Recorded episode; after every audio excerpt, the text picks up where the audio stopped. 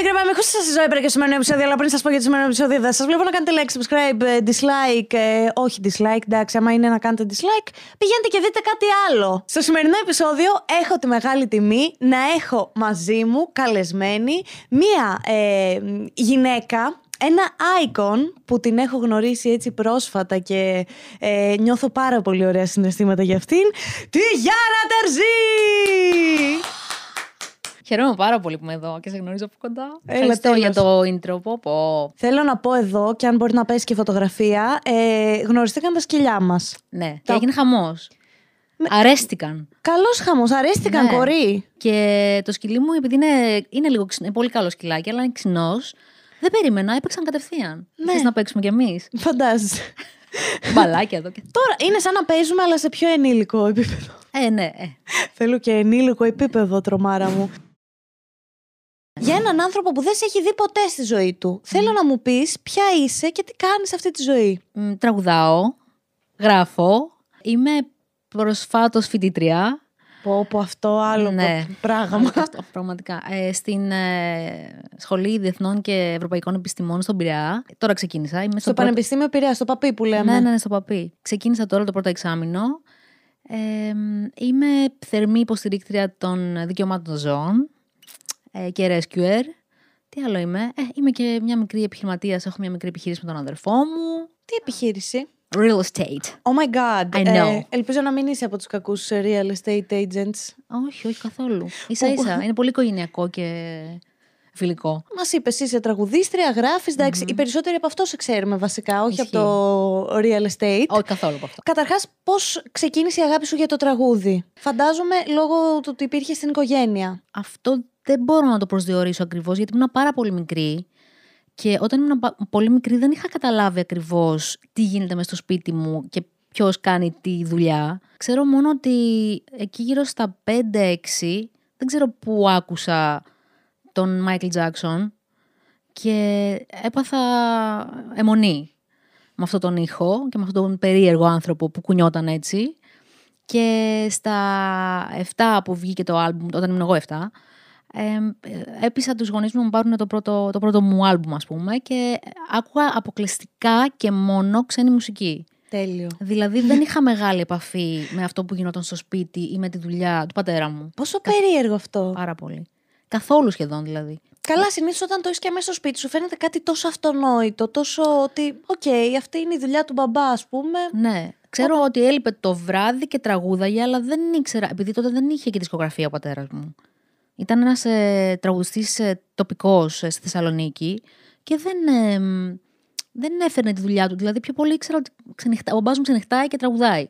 Τέλειο. δεν είχα επαφή, ναι, δεν είχα επαφή με το είδος, τα μπουζούκια δεν είχα πάει να τον δω. ναι, εντάξει, Καθόλου ήσουν και σαν πολύ μικρή. Πολύ μικρή και δεν μας έφερνε, δεν μας έφερνε τα μπουζούκια στο σπίτι. Οπότε είχα εγώ ήμουν στον κόσμο μου, σε μια άλλη, σε ένα άλλο είδος. Άκουγα αυτά που μου άρεσαν και μεγαλώνοντας ήμουν ένα παιδί του MTV. Τότε υπήρχε το MTV πάρα πολύ στη ζωή μας, εμείς που ασχολούμασταν με την pop, μουσική, pop ξένη μουσική. Και μεγάλωσα ως παιδί του MTV.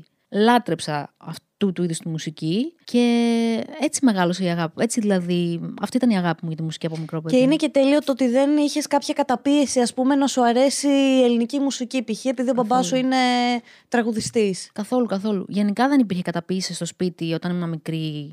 Ε, επειδή έπεφτε όλη η προσοχή στον αδερφό μου που δεν διάβαζε. Τέλειο.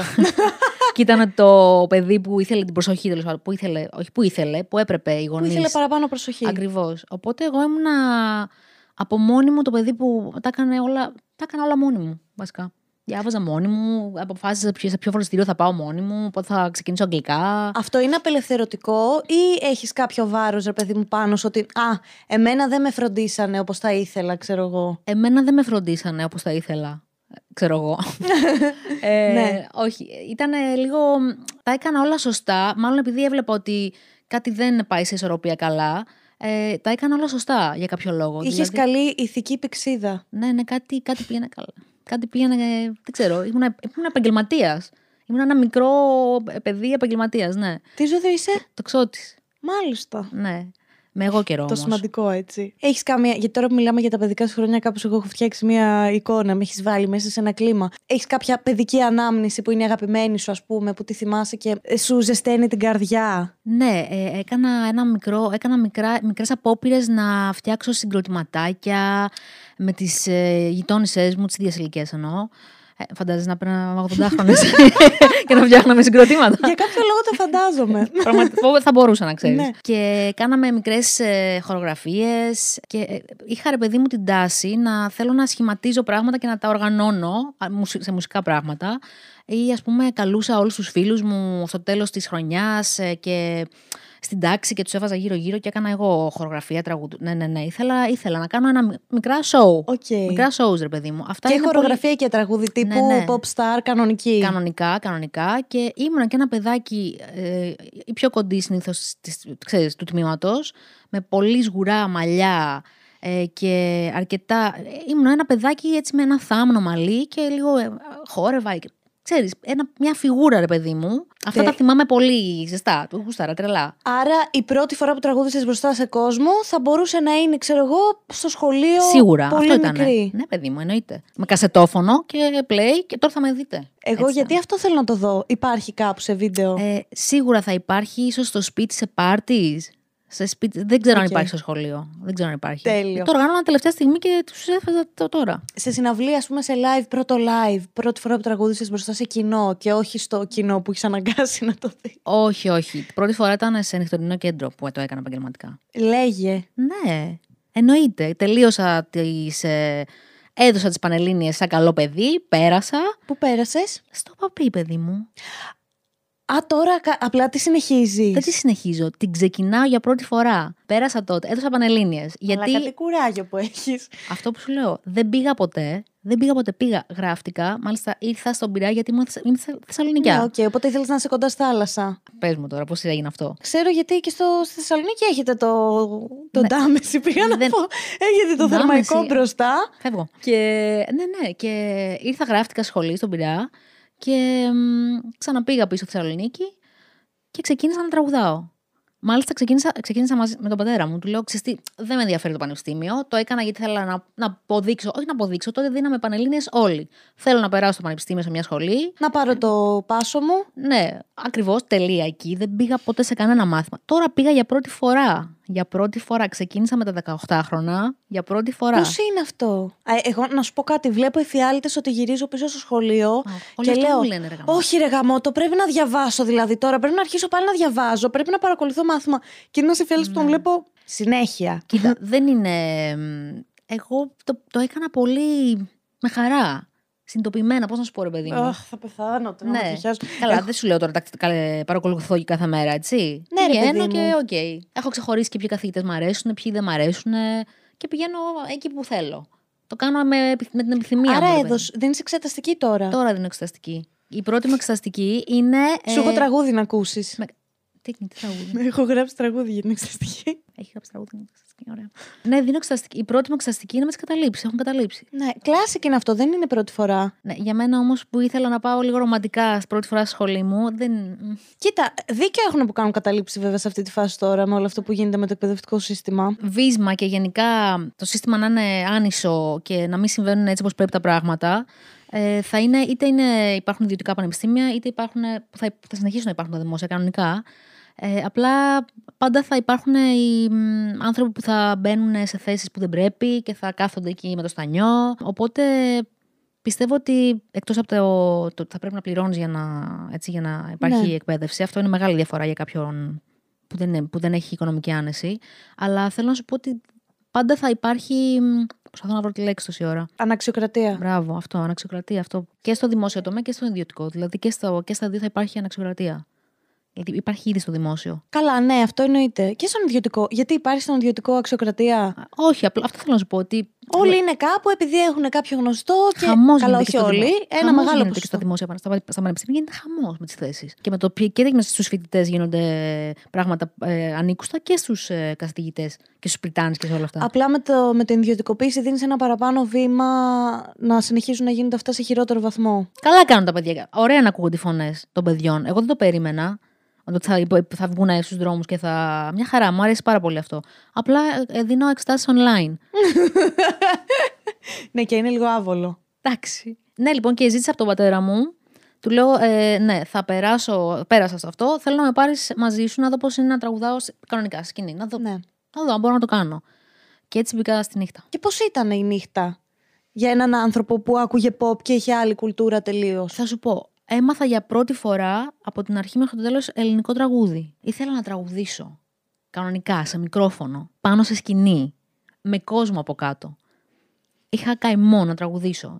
Κανονικά. Οπότε ε, είχα αργήσει κιόλας για μένα. Πώς να σου πω. Δηλαδή, διάβαζα, διάβαζα, διάβαζα. Ξέρεις, μόνο διάβαζα μέχρι 18-19. Δεν θυμάμαι κάτι άλλο. Ήμασταν και οι τελευταίες χρονιές των δεσμών τότε. Έπεφτε πολύ διάβασμα, πολύ ξύλο. Δεν κοιμόμασταν. Θυμάμαι μόνο να διαβάζω. Οπότε ήθελα να το. Freaky. Ναι, ναι, freaky ακριβώς.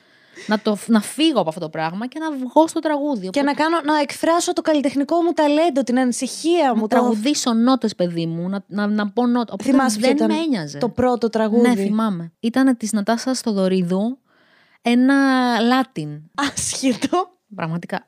Καλά, δεν φαντάζεσαι. Βγήκα στη σκηνή Χεσμένη, φαντάζομαι. καθόλου. Με πλήρη άγνοια. Μετά σιγά σιγά απέκτησα άγχος και τρακ. Γιατί βγήκα, τι να σου πω. Με, λες και με πήρε ο άνεμος. Πώς να σου πω. Και χόρευα σαν την τρελή. Που δεν κάνει. Δηλαδή, που πας. Σχορεύτρια, τραγουδίστρια, τι είσαι.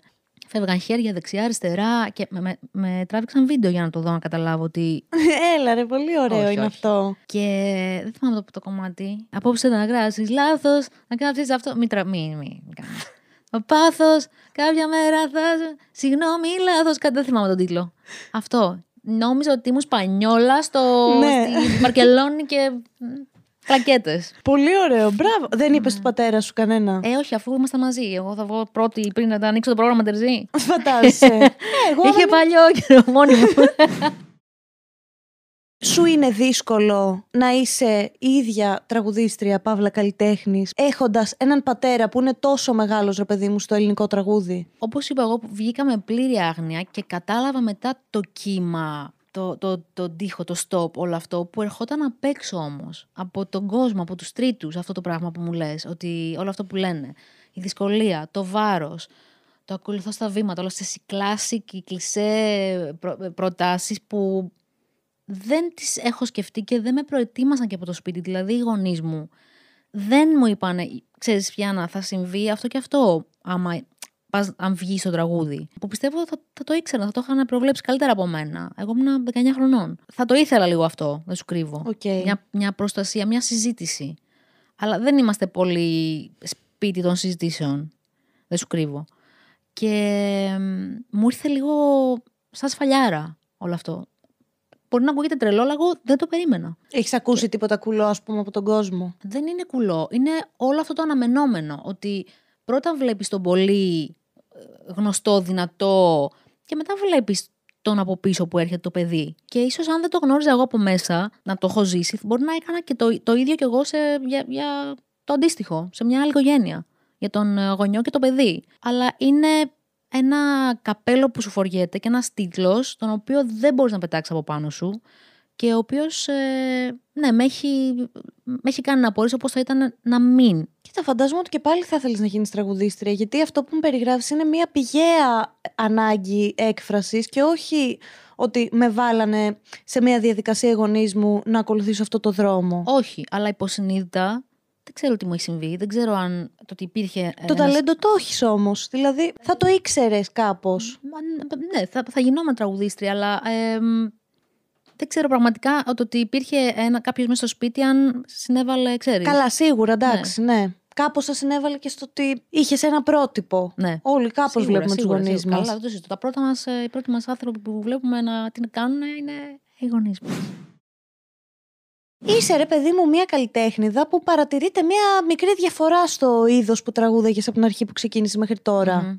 Τι είναι αυτό που σε έχει οδηγήσει σε αυτή την ε, πορεία, αν θέλεις; είναι το ότι δεν είχα αυθεντική, original αγάπη από την αρχή για την ελληνική μουσική.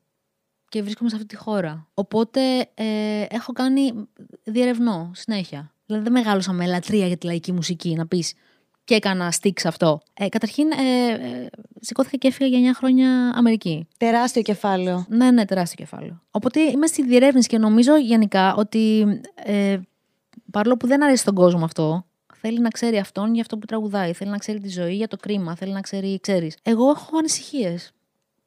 Έχω ανησυχίες και θέλω να τις εκφράζω. Και θέλω να δοκιμάζω και τον εαυτό μου. Επίσης, θέλω να πω ξεκάθαρα ότι η πορεία. Γιατί τραγούδα στα μπουζούκια, ας πούμε, 7-8 χρόνια. Ε, δεν μπορώ να σου πω ότι μου τέριαξε το κλίμα, το ύφος, η ζωή αυτή. Ε, δεν, αν ήταν θα το, θα το συνέχιζα γιατί έφτασα σε, σε ένα σημείο που έβγαλα το δεύτερο άλμπουμ ας πούμε και πήγαινα καλά.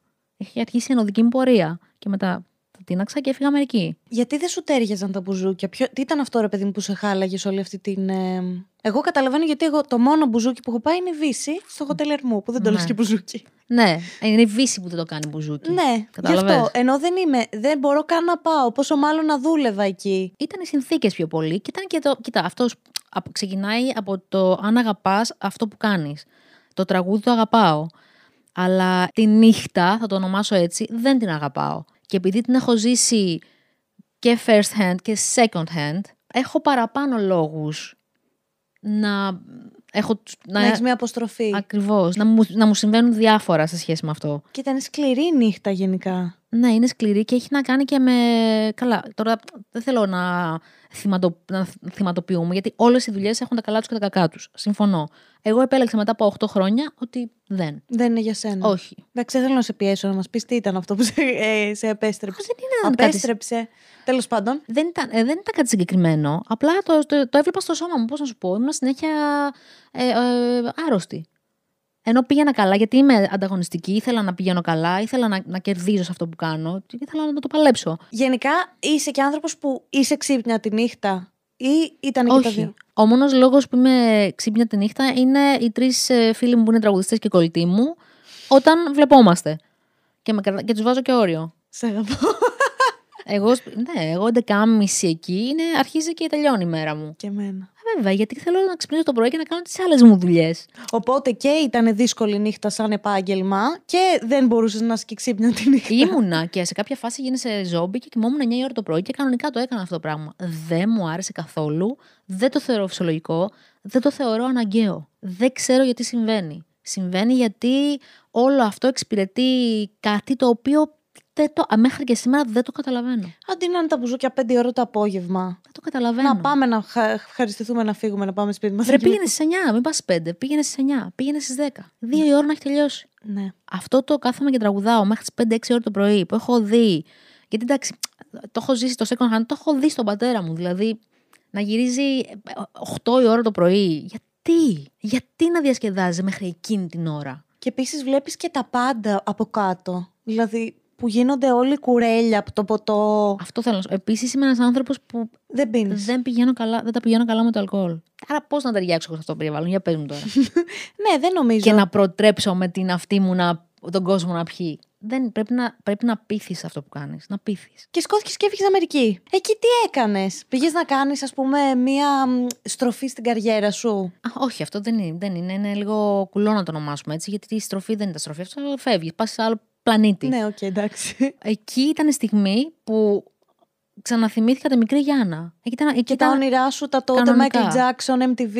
που άφησα τη Γιάννα, ας πούμε, κάπου στην εφηβεία με ένα όνειρο να, να φύγει, αλλά μετά κάπου μπλέχτηκε και τελικά έμεινε στην Ελλάδα και Σε ποια τραγούδισε πολιτεία εκεί. πήγες; Πήγα σε τρεις πολιτείες όπου έκανα τρία διαφορετικά πράγματα από τρία χρόνια. Λοιπόν, πήγα πρώτα στην Ατλάντα Οκ.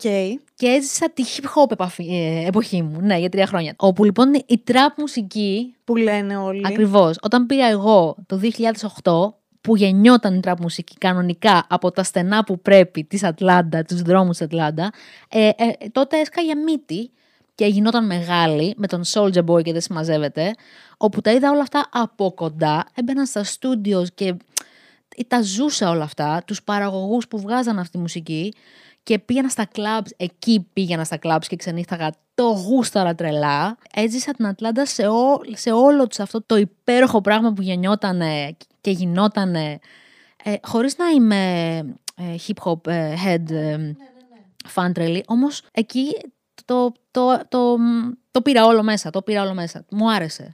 Και σκέψου έφυγα από εδώ είχα τελειώσει μόλις τη συνεργασία μου με τον Νότσι Φαγιανάκη. Δηλαδή, ναι, αλλά όλο αυτό που είχα μέσα μου δεν έφυγε ποτέ. Και ξεκίνησα λοιπόν εκεί να ψάχνω τον εαυτό μου μουσικά, να κάνω μουσικό library δικό μου και να ψάχνω τον ήχο μου. Ως τραγουδίστρια από την αρχή. Ναι. Ως τραγουδίστρια στα αγγλικά, σε μια ξένη γλώσσα, σε μια ξένη χώρα. Σε ένα ξένο κόσμο τελείως. Σε ένα ξένο κόσμο τελείως και δύσκολο γιατί πήγα κατευθείαν στο νότο. Αυτό ήταν λίγο hardcore, ρε παιδί μου. Ήταν hardcore, για τρελή. Ναι. Ε, έτσι ε, ήταν οι συνθήκες. Ήταν να πάω στη Νέα Υόρκη στην αρχή. Αλλά οι συνθήκες με την συγκεκριμένη ε, συνεργάτιδα που, που βρέθηκε στον δρόμο μου και είπα να συνεργαστώ, ε, μας ε, οδήγησαν στην Ατλάντα σύμφωνα με την. Και ήταν και ωραία από ό,τι καταλαβαίνω. Όχι, ήταν η πρώτη μου επαφή με την Αμερική. Ήταν τρελή. OK. Okay. Βέβαια δεν ήταν η τραπ τότε έτσι όπως έχει καταλήξει σήμερα κάπως. Εσύ τι εννοείς σήμερα την ελληνική τραπ; Ναι. Δεν υπάρχει κανένας λόγος να το κάνεις αυτό ούτε στην τραπ. Ωραία, ναι. Ούτε σε. Ναι. Ωραία, εντάξει, ρε παιδί μου, εγώ απλά το είπα. Όχι, δεν, δεν το κρίνω. Δεν, δεν, δεν σε κρίνω. Απλά θέλω να σου πω ότι. Ε... Όχι, εγώ δεν, η ελληνική τραπ για μένα δεν είναι. Τέλος πάντων, αλλά μην φάω κι άλλο χ, δεν αντέχω άλλο. Όχι, δεν είναι να φάμε χ. Απλά σου λέω πώς ξεκίνησε η τραπ και. Οκ. Okay. Εγώ δεν έχω γνώμη για την ελληνική τραπ εδώ, γιατί δεν την καταλαβαίνω. Δεν την καταλαβαίνω. Εκεί η τραπ ε, επίσης είναι ο στίχος ας πούμε. Ε, δεν, δεν κάνω connect με το στίχο. Όμως ε, οι παραγωγές. Ναι, μπορείς να καταλάβεις ποιοτικά ότι είναι κάτι ανώτερο. Ναι, είναι, όχι, εκεί ήταν. από εκεί βγήκε. Ε, δεν σου λέω ότι είναι σωστό, ε, σωστός ο στίχος ή όχι. Ή μάλλον σου λέω ότι δεν είναι. Απλά δεν είναι τουλάχιστον ε, 2024. Ήταν 2008. Έχει σημασία. Ναι και βγήκε από δρόμους, από ε, παιδιά απέδευτα, ε, που σκάγανε τότε, που δεν είχαν, που προωθούσαν το έχω λεφτά, έχω αυτό που κάνει τραπ τώρα, αλλά όντως από παιδιά από γκέτος που δεν είχαν στον ήλιο μοίρα. Πραγματικότητα. Ναι. Του φτωχού που βγάζει ένα τραγούδι, σκάει και η Αμερική του δίνει εκατομμύρια στα χέρια. Εδώ είναι αυτή η πραγματικότητα. Ωραία. Φεύγουμε από Ατλάντα. Πάμε πού; Πάμε στη Νέα Υόρκη. Ναι. Με το μουσικό μου library στα χέρια και αρχίζω να κάνω εκεί πλέον meetings με labels για να τους δείξω τι έχω χτίσει σε παραγωγή. Παναγία μου. Ε, Ω τραγουδίστρια. Σκληρό πάρα αυτό πολύ, γενικά. Πάρα πολύ σκληρό. Γιατί στα labels δεν υπήρχαν στην Ατλάντα, υπήρχαν παραρτήματα των labels. Δισκογραφικές εταιρείες εννοώ. Δισκογραφικές εταιρείες εννοώ, ναι. Παράλληλα, δεν σου κρύβω ότι μετακόμισα στη Νέα Υόρκη που δεν είναι πάρα πολύ. Όλη η μουσική βρίσκεται στο Λο Άντζελε μουσική, ηθοποιία, όλα αυτά τα καλλιτεχνικά βρίσκονται στο Λο Άντζελε.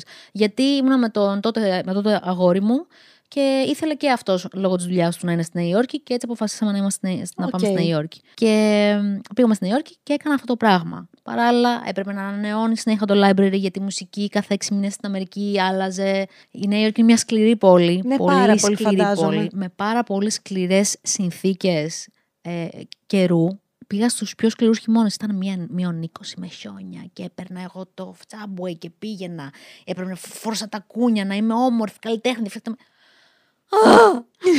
Όχι, τα σκέφτομαι τώρα και λέω τι έχω κάνει και πόσο grind, έτσι λέγεται, πόσο hustle. Ναι, hustle. Έκανα, πόσο hustling και με τι αυτή κάθε φορά. Κάθε φορά σφαλιάρα, κάθε φορά σκονόμουν, κάθε φορά fail στο email ο επόμενος. Και ποιον ξέρει αυτός και ποιον ξέρει εκείνος. Και δεν φαντάζεσαι το τι hustling και το τι. Δυσκολία. Ξανασηκώνει από ναι. το πάτωμα με πάρα πολύ δυσκολία. Και όμως το έκανα κάθε μέρα. Αυτό είναι ένα μάθημα. Όχι, μάθημα ζωής τρελό. Έκανα. ραντεβού. Έφτασα, ας πούμε, έφτασα να κάνω manager με τον. Ε, Χριστέ μου. Ε, ε, ραντεβού με τον manager του. Αχ, γιατί, με το, με, του Αρκέλη. Πες μου λίγο. Δηλαδή, πού τον πέτυχα. Του Αρκέλη που είναι στη φυλακή γιατί. Ε, ναι, ναι, ναι, ναι, ναι. Έκανε βιντεοκασέτες με ανήλικα. Δηλαδή, δεν μπορούσε να φας με κάποιον άλλον. Θέλω να σου πω. Το σκέφτομαι τώρα ότι με ποιους ανθρώπους βρέθηκα να κάνω meetings και όλα αυτά και σε πόσο ίσως επικίνδυνη θέση έφερα τον εαυτό μου γιατί ήμουν μια γυναίκα μόνη της στη Νέα Υόρκη. Δεν πήρα μαζί μου το, το, team των 15 ατόμων μαζί μου και σκέφτομαι πράγματα που έχω περάσει στην Αμερική και το βλέπω. Λέω, αυτό ήταν ταινία. Δεν, δεν, Το πιο κουλό ήταν αυτό, ας πούμε, με το manager του Αρκέλη. Ναι, τον φέρνω στο μυαλό μου γιατί ήταν λίγο στην ίδια φάση. Πόρε, φίλε. Ένας τεράστιος άνθρωπος, 1,95, 150 κιλά.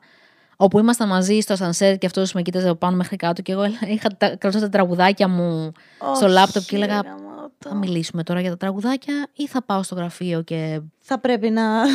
Όχι, θα πρέπει να. Δεν θα, θα πρέπει Όχι, να. θα πρέπει να φωνάξεις την αστυνομία. Είπα, Ναι, ναι. Να το, δει- να το... Ναι, ναι, ναι. Αλλά είχα αυτή την. ε, Είχα ίχνη ενθουσιασμό. Ε, αυτό το... Θέλω να σου πω ότι σκέφτομαι καταστάσεις που έβαλα τον εαυτό μου μέσα, σαν ε, νέα καλλιτέχνηδα με τα όνειρά της, ας πούμε, με ανθρώπους που. Που είχες και κότσια να το κυνηγήσεις, γιατί αυτό είναι το πιο δύσκολο από όλα, μαλάκα. Το πώς πήρες το Ώρες. αεροπλάνο να πας Αμερική και να φύγεις από Ατλάντα μετά, να πας Νέα Υόρκη για να το κυνηγήσεις κι άλλο. Αυτό. μετακομίσεις, μείνες σε σπίτια ε, 20 τετραγωνικά για 20 μέρες, μετά ξανα... Χαρτιά, έφτιαχνα τα χαρτιά μου παράλληλα. Για, ε, δεν παντρεύτηκα ποτέ για να πάρω πράσινη κάρτα Ναι. και ε, το έκανα κανονικές διαδικασίες μέσω γραμμάτων και recommendation letters από εκείνον. Παράλληλα οι άνθρωποι που γνώριζα ε, με βοηθούσαν με τα χαρτιά. Δεν, δηλαδή ήταν τρελά πράγματα. Συνεχώς σε μια προσπάθεια για να καταφέρω αυτό που ήθελα τόσο πολύ από παιδί. Είχα ξεχάσει όλο αυτό που είχα χτίσει 8 χρόνια στην Ελλάδα. Το είχα διαγράψει για να ξεκινήσω από το μηδέν. Γιατί δεν, δεν μπορούσες κιόλας να πας και να πεις: Εντάξει, εγώ στην Ελλάδα, ας πούμε, είμαι μεγάλη Το τραγουδίστρια. έκανα. Είχα, το, είχα μαζί μου την, την, την μικρή ιστορία που είχα χτίσει εδώ. Δηλαδή, ξέρεις, ε, ε, δύο εμφανίσεις στα MAD, αυτά. Α, με- οκ, εντάξει. οπότε- Φυσικά, ναι. ναι, ναι, βέβαια. Ότι παιδιά, εγώ το έχω Μπορούσες κάνει αυτό. να τους το- ναι. Βέβαια. Ότι έχω ανέβει στη σκηνή 150.000 φορές. Για να τους δείξω ότι δεν ξεκίνησα μόλις ήρθα από το χωριό μου και σας παρακαλώ, υπογράψτε με. Έχω μια εμπειρία. Έχω ξαναμπεί στο στούντιο. Κατάλαβες. Και από Νέα Υόρκη πώς έφυγες, για να πας σε LA. Πήγα στο LA επιτέλους, ναι. Πήγα στο LA, έκανε, έβγαλε ένα, ο Ray Daniels τέλος πάντων, ένα music executive. Να το πω στα ελληνικά. Τι να κάνω, το έχω στα αγγλικά Όχι, στο πες μυαλό το μου, ρε music γάμο το. executive. ε, Δούλευε στην Epic Records ε, τότε, τώρα είναι πιο, ακόμα πιο επάνω.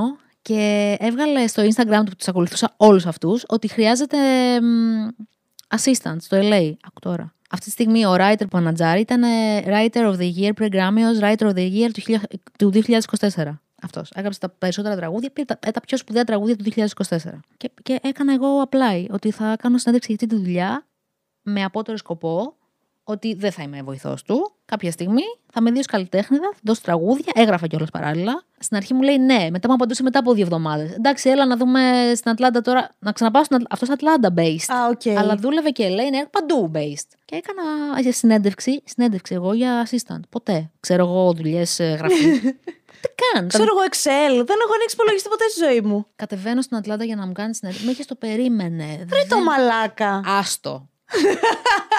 Μπαίνω στο γραφείο του και του λέω την αλήθεια. Όχι την αλήθεια, αλήθεια. Εντάξει, ναι. Του λέω δεν ε, έχω ξανακάνει ποτέ αυτό. Όμως είμαι χρόνια μέσα στο χώρο καλά. Ξέρω τους πάντες. Έχω δουλέψει με αυτόν, με αυτόν, με αυτόν, με αυτόν. Ξέρω τι έχει κάνει αυτός, αυτός. Τα λέω όλα. Ε, του λέω είμαι από την Ελλάδα και τους ξέρω όλους στην Ατλάντα. Αυτός γεννημένος στην Ατλάντα και του λέει: «Πώς ξέ- Εγώ έχω γεννηθεί εδώ και ξέρω όλους αυτούς. Και εσύ που. Μια foreigner μου λέει: Τι, τι, τι, What the fuck; Εντάξει, μου λέει. Σε στέλνω στο LA και θα είσαι εκεί, μου λέει, η- το δεξί μου χέρι στο LA. Ναι, έπαθε. т- т- Τον έπεισα, τι να σου πω τώρα. Βαλιτσούλης από τη Νέα Υόρκη και πάω στο LA να γίνω η assistant του Ray Daniels. Manager of the Sun. Καταλαβαίνει μετά από λίγους μήνες ότι δεν το έχω πάρα πολύ με τα emails και με αυτά. Κάνω και κανένα δύο λαθάκια. Με κρατάει όμως, γιατί βλέπει ότι το vibe είναι καλό. Βλέπει ότι το vibe είναι καλό στα studios με τους καλλιτέχνες. Και δεν μπορούσε και να γκουγκλάρεις how to reply. Όχι, ήξερα να κάνω. Καλά, τι Όχι, reply. Μου λέω- ερχόντουσαν. Απλά μου ερχο... ε, Μιλάμε τώρα για deals. Αυτός δούλευε με τον. Τι να σου πω τώρα, ονόματα τρελά. ναι. Με τον Tommy Brown. Αυτός, ας πούμε, που έχει γράψει όλα τα τραγούδια της Ariana Grande. Ήμασταν συνεχώς στο στούντιο στο σπίτι του. Emails, αυτά. Εγώ. Ξέρεις, δεν μπορούσα να το διαχειριστώ καλά, αλλά έκανα πάρα πολύ ωραίο ε, συνεννοήσεις στα στούντιος με τους καλλιτέχνες, τους μικρούς που πηγαίναμε. Η κοπέλα που πήρε τώρα Grammy, η μ, Βικτόρια Μονέ, που πήρε του πρωτοεμφανιζόμενου Grammys, πήρε τρία, ε, ήταν τότε η κοπέλα του Tommy Brown. Έγραφε το τραγούδι της Ariana Grande. Δίπλα μου.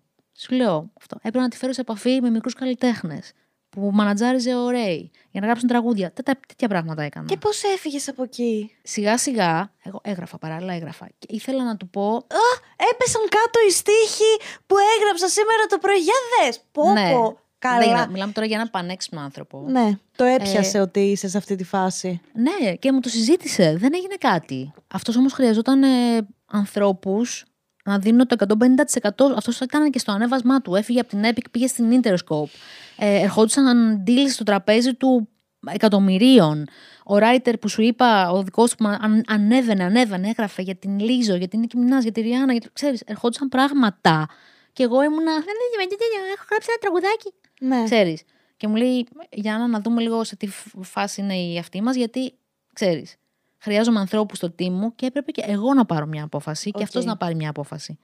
Δεν, ε, δηλαδή, ακο- ακόμα είμαστε online, μιλάμε, κάνουμε ράνουμε, αλλά εκεί κάπου ολοκλήρωσα εγώ τα 9 μου χρόνια στην Αμερική. Είπες fuck it, I'm going back to Greece. Είπα ότι θέλω να γυρίσω λίγο στο σπίτι. Κοίτα, η προσπάθεια 9 ετών. Εννέα χρόνια μαλάκα είναι. Ε, εκτός του ότι σωματικά, ψυχικά, αυτό, λέω θα πάω λίγο στο σπίτι μου. Θα πάω λίγο στο σπίτι μου. Θα πάω, θα πάω λίγο στο σπίτι μου. Και είμαι εδώ. Τι κάνεις; Καλά είμαι εσύ. Καλά. Πώς και είσαι εδώ; Ε, μου άρεσε το κρίμα και είπα να περάσω. Σου έτυχε κάτι πολύ τρομακτικό στην Αμερική που κάπω. Ναι. Δηλαδή, Γιατί γιατί. Ένας πυροβολισμός. Φεύγω από ένα στούντιο σε ένα... μια γειτονιά που κα- δεν πας, εκεί που γεννήθηκε ο T.I., ο ράπερ. Που, που- που σκοτώνονται όλοι. Δεν θυμάμαι το όνομα της γειτονιάς. Τρίτη ώρα εγώ, έχω νοικιάσει ένα αυτοκίνητο και περιμένω στα... Εκεί, δε- ξέρω εγώ, συμβουλή σου δεν, δεν περιμένεις στα φανάρια, φεύγεις. Επίσης ήταν ανοιχτός ο δρόμος. Και περιμένω στο φανάρι είναι κόκκινο μόνη μου καλέ. Και τρέχει ένας μπροστά μου, τον βλέπω στα φώτα μου. Τρέχει, τρέχει, τρέχει. Και προ... περνάει μπροστά μου ένα άλλο αυτοκίνητο βο- με ένα χέρι απ' έξω. Προσπαθ... Τον πυροβολεί, τον πυροβολεί. Δεν ξέρω τι. Και λέω, τι είδα μόλις; Είδα μπροστά μου να εκτελήσεται ένα μια αυτή, ε, κατα... καταδίωξη, αλλά όχι από αστυνομία. Ναι. Κανονική της- τε- τε- τέτοια σκηνή ταινίας. Πυροβολισμό μπροστά μου. Ο άλλος έτρεχε πεζός και από πίσω το αυτοκίνητο τον. και εγώ είμαι στο φαναράκι. Και ε, περιμένω στο φανάρι. να- Και περιμένω μετά. Α, περίμενε. δηλαδή, πες μου. Εντάξει, αφού δεν σκότωσε εμένα, καλά είμαστε. και έχω δει για πρώτη φορά και λέω: Πω, πω. κάνω εδώ; Έχω το τραγουδάκι μου πίσω στην Ελλάδα που και πού με θυμάσαι. Και κάθομαι στο φανάρι και περιμένω να ανάψει πράσινο πότε θα με σκοτώσουν. Γιατί και εγώ στην Αμερική, ρε παιδί μου, επειδή θέλω πάρα πολύ να πάω, αυτό σκέφτομαι ότι ο μόνος μου φόβος είναι ότι. Μη συμβεί κάτι, γιατί κάτι τέτοιου συμβαίνουνε. τύπου. Τώρα σου μιλάω και χρόνια πριν, έτσι. Όχι τώρα που γίνεται τη τρελής με τα σχολεία και με τα αυτά. Ωραία, ευχαριστώ πάρα πολύ. Τίποτα, τίποτα. Πάλι καλά, δεν θα πάω σχολείο στην Αμερική. Θέλω να μου πεις από πού έχει προκύψει η αγάπη σου για τα ζώα; Δηλαδή, γιατί είσαι τόσο αγωνίστρια υπέρ των δικαιωμάτων των Μμμ. ζώων; Καλά, ε, μεγάλωσα με ζώα, αλλά όλοι έχουμε μεγαλώσει πάνω κάτω με κατοικίδια, πολλοί άνθρωποι. Δεν ξέρω πότε ακριβώς είδα κάτι στο ίντερνετ ή στο Instagram. Δεν ξέρω, πάντα το είχα στο πίσω μέρος του μυαλού μου, γιατί η μαμά μου δεν ε, τρώει κρέας. Αλλά Αλλά, πολύ περίεργο. ναι, ναι, αλλά μας μαγείρευε πάντα στο σπίτι κρέας. Η ίδια της όμως δεν έτρωγε. Ε, γιατί έχει βιώσει τα παιδικά της χρόνια Να σκοτώσουν. τα διάφορα, ναι, στα χωριά και τα λοιπά, ξέρεις. φίλε. Οπότε δεν... Όταν το βλέπεις γενικά να συμβαίνει μπροστά σου, καταλαβαίνεις τη σκληρότητα που υπάρχει μέσα σε αυτό. Ενώ όταν έχεις μια μπριζόλα μπροστά σου, τη λες μπριζόλα, οκ. Τι είναι η μπριζόλα, ένα κομμάτι κρέας. Τι είναι ένα κομμάτι κρέας, Το φαγητό μου. Ναι, δεν μπορείς να σκεφτείς το τι υπάρχει πίσω από αυτό το κομμάτι κρέας. Μα η σύνδεση είναι το πιο δύσκολο. Και γι' αυτό γίνεται και με αυτόν τον τρόπο τύπου τυποποιημένος, συσκευασμένος, όσο πιο όμορφα γίνεται. Καθαρά από αίμα, από τρίχες, από οτιδήποτε τέτοιο. Ακριβώς. Δεν ξέρω, ακ- δεν ξέρω ακριβώς ποιο ήταν το, το trigger, ας πούμε, που το ξεκίνησα, αλλά κάπως με ενοχλούσε. Μετά ήρθε πιο, πιο πολύ στην επιφάνεια. Με το πρώτο rescue που έκανα την ε, σκυλίτσα, ας πούμε, που- τη σκυλίτσα μου, όχι αυτή που έχω τώρα, αυτή που, έχει- που έχουν οι γονεί- οι γονεί μου, την είδα να κάθεται στον καναπέ σε μια στάση που το ποδαράκι της έμοιαζε με μπουτάκι από κοτόπουλο, γιατί ήταν μικροσκοπική και λέω, τι κάνεις; Έβαλα τον εαυτό μου απέναντι, ας πούμε, σε μια θέση και λέω: Πώς γίνεται να είσαι φιλόζωη. Αγαπάς το σκυλάκι σου και, και λες ότι αγαπάς γενικά τα ζώα, δεν αγαπάς τα ζώα. Ε, τον εαυτό μου, δηλαδή, έκανα μια αυτοκριτική πάρα πολύ αυστηρή και αποφάσισα ότι δεν θέλω να συμμετέχω σε αυτό που γίνεται στα ζώα. Αυτό ήταν η απόφαση. Δηλαδή, ότι πώς γίνεται να συμμετέχεις σε αυτό; Γιατί σε εκείνη τη φάση βλέπεις και πόσο ευάλωτο είναι απέναντί σου αυτό το ζώο και ακριβώς. πόσο ότι. Οκ, είμαι με τον άνθρωπό μου, τον αγαπάω πολύ, θα κοιμηθώ μπροστά του, θα είμαι. Κατάλαβες; Και σκέφτεσαι παράλληλα πώς γίνεται κάποιος να φερθεί τόσο άσχημα σε ένα ζώο. Εδώ μα καλ- τους μα- τα μαλώνουν τα σκυλιά και τα κατεβάζουν τα αυτιά και τα, την ουρά και τα μάτια και, και μετά είναι θέμα ενσυναίσθησης, αλλά είναι και θέμα σύνδεσης. Δηλαδή, και θα σας πω ακριβώς τι πιστεύω, ότι είναι και θέμα οριμότητας παραδοχής. Δηλαδή, αν ο άλλος δεν έχει φτάσει ούτε καν στο επίπεδο να παραδεχτεί ότι αυτό που συμβαίνει είναι λάθος, τότε είναι πολύ μακριά από αυτό. Τουλάχιστον να παραδεχτείς ότι αυτό που συμβαίνει πίσω από κλειστές πόρτες στα ζώα που φτάνουν στο πιάτο μας είναι λάθος, μέχρι εκεί είναι κοινή λογική. Γιατί έχει ξεφύγει από το normal πλέον όλη η κατάσταση με, τα... Ακριβώς. με τις κτηνοτροφίες και τα σφαγεία Αυτό θέλει και όλα μόρφωση αυτά. όμως. Αυτό θέλει μόρφωση. Και ενσυναίσθηση, δεν θέλει μόνο μόρφωση. Θέλει να σε νοιάζει. Πρέπει να σε νοιάζει. Πρέπει να σε νοιάζει να δεις λίγο τι γίνεται πέρα από το σπίτι μου, από τους τοίχου του σπιτιού μου, να δεις τι γίνεται και παρά έξω, στη γη. Πρέπει να σε νοιάζει για να το κάνεις αυτό. Να δεις, ας πούμε, τι γίνεται. Και πέρα από μένα που με ένα on, ή τα υπόλοιπα όντα, πώς ζουνε, να, πρέπει να σε νοιάζει να μην, να μην θες να προκαλέσεις πόνο. Δεν είναι πολύ Τι αστείο να όμως κάνουμε. που τρως πολύ μίσος για αυτή σου την επιλογή. Ναι, ξέρεις γιατί. Γιατί είναι τόσο μέσα στην καθημερινότητα του άλλου. Μιλάμε για την τροφή του. Μιλάμε τρία γεύματα τη μέρα. Το ένα μάλλον θα έχει κρέας. Και παραπάνω μα- σε πολλούς. Οπότε του, τους, του κατευθείαν του βάζεις κάτι να σκεφτεί που είναι πάρα πολύ. Είναι μέσα στο, στην καθημερινότητα του τρελά. Οπότε κρατάνε και μία αμυντική στάση Πάρα που πολύ. Και γίνεται το επιθετική καταλαβαίνω μετά. αυτό. Το καταλαβαίνω αυτό. Έχει μπει μέσα στην καθημερινότητα τόσο πολύ που δεν μπορείς, η, η αλλαγή είναι τόσο μεγάλη που είναι πάρα πολύ δύσκολη και το καταλαβαίνω τώρα αυτό. Γιατί στην αρχή μπήκα πολύ επιθετικά μέσα στο πνεύμα. Δεν θέλω να πω καν του βιγκανισμού, γιατί με το που λες βιγκανισμός και vegan προκαλούνται κατευθείαν αντιδράσεις. Απλά μόλι σου γυρίζει αυτός διακόπτης, συνειδητοποιείς το πόσο βάρβαρο είναι. Δηλαδή, δεν είναι ότι υπάρχει ένα ενδιάμεσο στάδιο.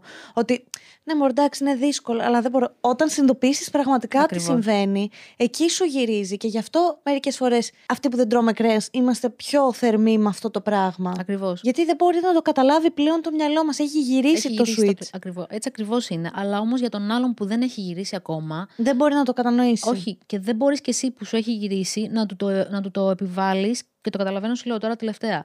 Με άσχημο τρόπο. Δηλαδή, εσύ γιατί πήρες το χρόνο σου, κατάλαβες; Ναι. Και σου έγινε το κλικ όποτε σου έγινε. Θα πρέπει και το, του αλουνού τουλάχιστον να τον βοηθήσεις να γίνει το κλικ. Και τώρα το καταλαβαίνω αυτό. Απλά σου λέω ότι δεν, δεν μπορώ να αποδεχτώ εύκολα αυτόν που δεν έχει κάνει την κοινή λογική να αποδεχτεί ότι χρησιμοποιείται βία στα ζώα. Απλά, αφού χρησιμοποιείται.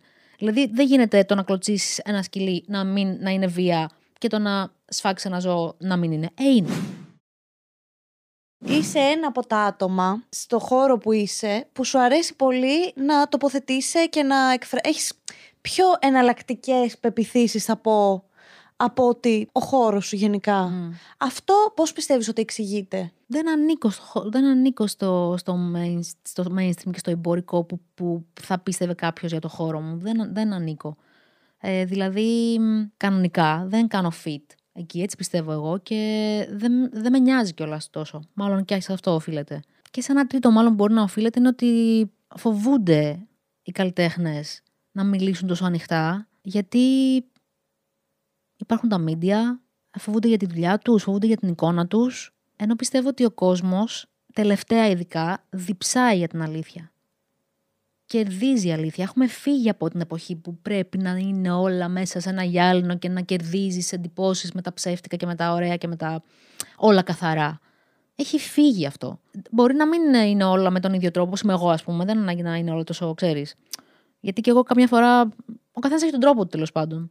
Αλλά μ, εγώ έτσι αισθάνομαι και αυτό, αυτό κάνω. Δεν, δεν ξέρω. Δεν, μπο- δεν μου πήγε και ποτέ να παίξω το παιχνίδι των εντυπώσεων και το.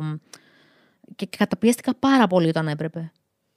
Καταπιέστηκα. Δηλαδή, γιατί εγώ ανήκω στη γενιά των τραγουδιστών που μας συμβούλευαν Πω. να το κάνουμε αυτό. Τύπου ήθελα να είσαι πιο προσεκτική με αυτά που λες, Ναι, να έχεις βέβαια. συγκεκριμένη εμφάνιση. Φυσικά. Έχω, το έχω περάσει αυτό πάρα πολύ και το έχω κάνει κιόλας. Το έχω- έχω υποκύψει και το έχω κάνει. Και δεν μου άρεσε καθόλου. Και δεν πρόκειται να το ξανακάνω και ποτέ. Θυμάσαι κάποια συγκεκριμένη εμφάνιση, ας πούμε, που ένιωθες τύπου, τώρα, what the fuck am I doing; Πιο πολύ αφορά τα media. Το πώ έπρεπε να πηγαίνουμε σε συγκεκριμένες εκπομπές. Τι να λέμε. Τι να φοράμε. Ε, τι χούγια έχει ο κάθε παρουσιαστής. Ε, πώς, ε, ε, ότι, τι έπρεπε να πω. μ, Θα έρθεις, αλλά θα μου πεις οπωσδήποτε και αυτό για τον πατέρα σου. No fucking way. Δεν θα, καλά, τώρα έχ- έχουμε Τώρα ναι, εννοείται. Ούτε καν. Απλά θέλω να σου πω ότι υπέκυψα σε κάποια πράγματα τα οποία έβαλα εγώ τον εαυτό μου σε αυτή τη θέση. Που δεν θα έπρεπε να το κάνω για να θέσω εγώ τα όρια μου και να τελειώσει εκεί το ζήτημα. Αλλά οκ, ήμουνα και στα 20 μου τότε και πιο εύκολα χειραγωγήσιμη. Οκ, okay. κάνεις Και λάθη και γυναίκα. μαθαίνεις, Ναι. Δεν, δεν ξέρω αν έχει σημασία αυτό και, και άντρες βλέπω να μην, ε, να μην είναι οι αυτοί του εαυτού τους, οι αρχηγοί του εαυτού τους. Δηλαδή, ξέρεις, να πεις και να κάνεις αυτό που θέλεις. Πρέπει όλο να μάθεις την αλήθεια σου. Ειδικά οι καλλιτέχνες. Δεν πρέπει οι καλλιτέχνες να εκφράζουν ε, το, το, τον εαυτό τους και αυτό που συμβαίνει γύρω τους. Ποιος θα το πει; Δεν ξέρω, πουλάει αυτό. Γιατί αυτό κοιτάνε οι εταιρείες που σε βάζουν να πεις συγκεκριμένα πράγματα και να κάνεις συγκεκριμένα πράγματα για να πουλήσεις. Όχι, δεν ισχύει αυτό πλέον, μωρέ. Θα σου πω γιατί. Γιατί υπάρχουν πολλοί καλλιτέχνες οι οποίοι μπορεί να είναι, ας πούμε, στην ε, ΛΟΑΤΚΙ κοινότητα. Καλλιτέχνες σε, ένα ευρύ, σε μια ευρία έννοια, όχι ναι. απαραίτητα τραγουδιστές, οι οποίοι το κρύβουν ακόμη και σήμερα για να μην χάσουν κοινό. Ναι, ναι, ισχύει. Γιατί δεν πουλάει το ίδιο. Ισχύει. Σου έφερα ένα παράδειγμα που και ζουν μέσα σε ένα ψέμα ή κάνουν ομοφοβικές δηλώσεις οι ίδιοι. Ναι, καλά, αυτό είναι. Τι να σου πω, αυτό δεν ξέρω αν έχει να κάνει και με τη χώρα μας. Τέλος πάντων, το καλό είναι να μπορούμε να είμαστε οι εαυτοί μας, να λέμε τα πράγματα που θέλουμε να πούμε. Υπάρχει πάρα Με πολύ. σεβασμό. Ακόμα υπάρχει, υπάρχει αυτό. Ε, πολλοί σκέφτονται για τις οικογένειές τους. Δεν ξέρω για τους καλλιτέχνες πραγματικά. Ειδικά, εγώ δηλαδή προσπαθώ και είμαι αρκετά ανενεργή τα τελευταία χρόνια ως τραγουδίστρια και δεν μπορώ να ξαναμπω σε λούκια που να. Δηλαδή, είναι και πολύ περιορισμένα τα πράγματα στον ελληνικό χώρο και αρκετά μονοπωλιακά τελευταία. Και δεν βρίσκω τον εαυτό μου να συνεργάζεται, ξέρεις. Είναι πέντε πράγματα που συμβαίνουν στην Ελλάδα και σου δίνονται αυτοί οι πέντε δρόμοι. Και αν Έντεχνο, pop ε, τύπου. όχι, δεν λέω μόνο για τα genres, δεν λέω μόνο για τα είδη. Λέω για τα πέντε πράγματα που ξέρεις. Και άμα δεν πας ενδιάμεσα, ένα ώρα διαφωνικά. Ε, Οκ, με δια- κατάλαβα, κατάλαβες. κατάλαβα. Και αν δεν πας λίγο ενδιάμεσα, δηλαδή θα ήθελα να δω πιο πολλούς καλλιτέχνες να κάνουν το independent, ρε παιδί μου, thing. Πώς κάνει μια κοπέλα, ας πούμε, η Μαρίνα Σπαν, Σπανού. Η Μαρίνα Σπανού, ναι. Τι βλέπεις, ότι κάνει το ανεξάρτητο πράγμα και τη θαυμάζω τόσο πολύ. Δεν έχει ανάγκη κανένα. Κάνει τα δικά της tours, βγάζει το, τα τραγούδια της όποτε γουστάρει, μιλάει στον κόσμο της απευθείας στα social. Δεν υπάρχει πιο ωραίο πράγμα. Βγάζει την προσωπικότητά της όπως θέλει αυτή με τα βίντεο της, όποτε θέλει.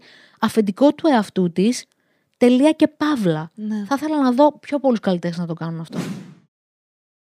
Θες να πάμε λίγο στη φάση όλη αυτή με την υγεία σου, γιατί είναι κάτι στο οποίο έχεις τοποθετηθεί στα social media και Ναι, γι' ναι. αυτό σε ρωτάω. Πρόσφατα μας μίλησες κιόλας για το πώς το αντιμετώπισες και γενικά πες μου λίγο τη φάση σου. Καλά, μου πήρε τρία χρόνια να το πω. Και βρέθηκα πολύ κοντά στη φάση συνέχεια να το πω, να μην το πω. Εντάξει, ήθελα να το μοιραστώ αυτό που μου συνέβη. Έκανα ένα χειρουργείο πριν τρία χρόνια στον ε, Νοτιό Μυελό, ήταν αφαίρεση όγκου, η οποία ακόμα υπάρχει μια αυτή ότι αν ήταν καλοήθηση ή κακοήθηση, ήταν κάτι ενδια... Δηλαδή αυτό που είχα ήταν, ε, έχει τρία grades, έτσι, τρεις, βαθμο... τρεις βαθμίτες ας πούμε, εγώ ήμουν grade 2. Δεν είναι ούτε απόλυτα καλοήθες, όμως δεν είναι κακοήθ... κακοήθες. Έτσι, έτσι ονομάζεται. Επενδύμωμα grade 2. Αυτό είχα στο Νοτιό Μυελό, το αφαίρεσα, πήγε πάρα πολύ καλά η επέμβασή μου. Πρέπει να είναι. φ- φ- Συγγνώμη που το λέω, πρέπει να είναι φρίκι όμως. Είναι, ε, θα σου πω, τα... το λέω τώρα πάρα πολύ... Γιατί είναι και δύσκολο σημείο, δεν είναι ας πούμε.